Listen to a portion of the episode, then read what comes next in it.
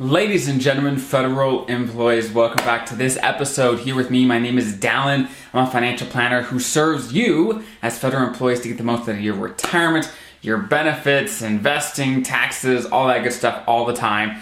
So if you are new here, consider subscribing and joining this incredible community of like minded federal employees really trying to be prepared for a comfortable and confident retirement. Today, we're talking about Social Security. And for you guys as federal employees, that's a big piece of your retirement, right? It's one of the big three legs to they call it the three-legged stool okay right? You have your tsp you have your pension and you have social security. Those are three big sources of income that you're probably going to have in retirement. Of course you may have others. You may have rental income. You may have a military retirement. You may have others. But as a, a general federal employee those are the big big income sources you're going to have and so Social Security is a big one, especially if you're married, you and your spouse.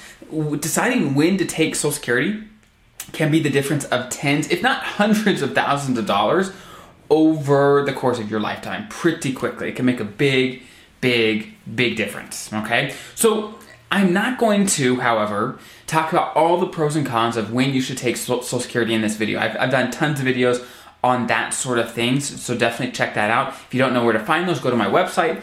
At the top, there will be um, a link that says, hey, search articles by topic, okay? And there is a topic that's Social Security, so click that one if you want to learn more, and that'll give you some more info. So, but today, one big question I get actually all the time is many people say, hey, I don't really need maybe Social Security right at 62, but what I want to do, I want to get Social Security, I want to start it, and take that money and go invest it.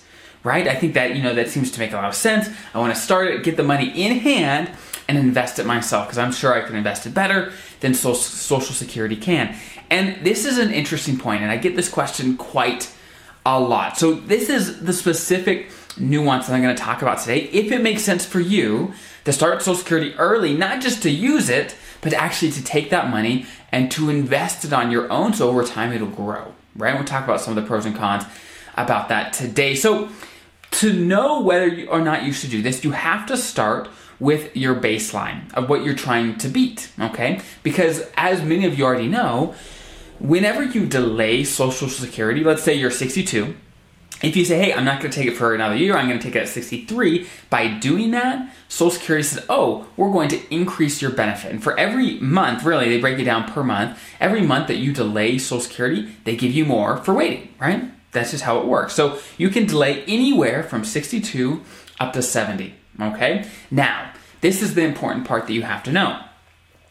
For the first couple years of retirement, starting at 62, they give you about a 5% increase for every year that you delay Social Security. 5%, okay? Now, the three years before your full retirement age, for many of you, it's gonna be between 66, 67, right? If you don't know your full retirement age, just Google full retirement age chart. It'll come right up. It's based on your birthday, right? So, but the three years before you hit your full retirement age, you're gonna get about a 6.5% increase for every year that you delay, right? Now, from your full retirement age up till age 70, you actually get a full 8%, 8, I, I put seven fingers up, but 8, 8% increase every year that you delay. So if you came to me and say, hey, I want to take Social Security, I want to invest it on my own, um, because I think I could do better than Social Security. Well, then that's what you're going to have to beat, right? You're going to have to beat about 5% every year for the first couple years, and then about 6.5% for the three years before your full retirement age,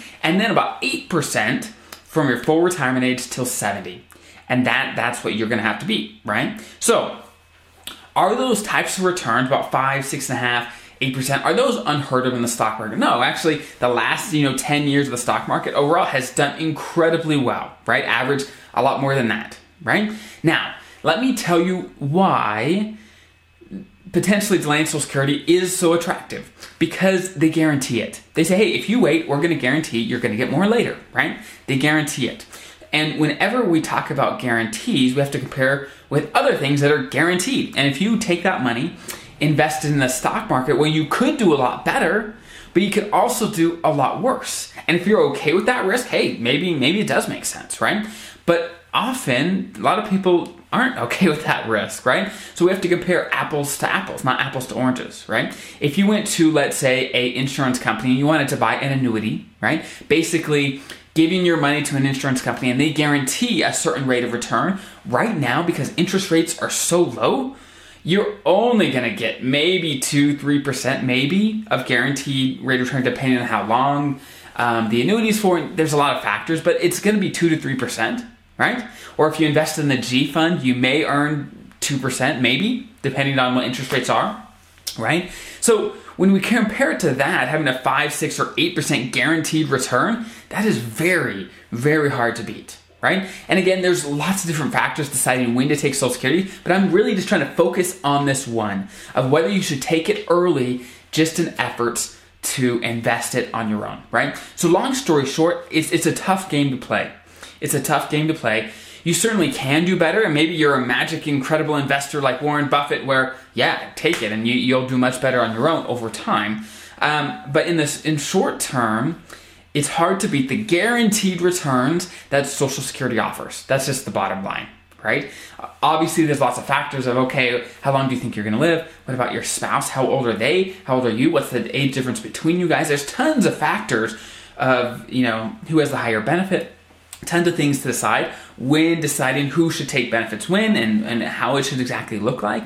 But hopefully, that gives some perspective of potentially trying to, I guess, beat Social Security by taking the money and investing it on your own. So I hope that was helpful. Have an incredible rest of your day. And guess what? This topic, this topic really came from I I get questions all the time via email. And if you want to send questions to me, there's a link below where it takes you to my website. You can you put your email in and you put your question in and it sends it to me, right? And we look at all those and we find the best ones that fit the audience and we make videos about it. Whether we answered on the Q&A on Saturday or a video like this or a podcast like this, right? We try to answer your questions. So if you have any questions specifically, go there. And again, there's link, tons of links below that to all kinds of helpful things, whether it's helpful articles or to make appointments with our firm, whatever it is, there's tons of stuff below. So again, I hope that was helpful. Have an incredible rest of your day. We'll see you next time.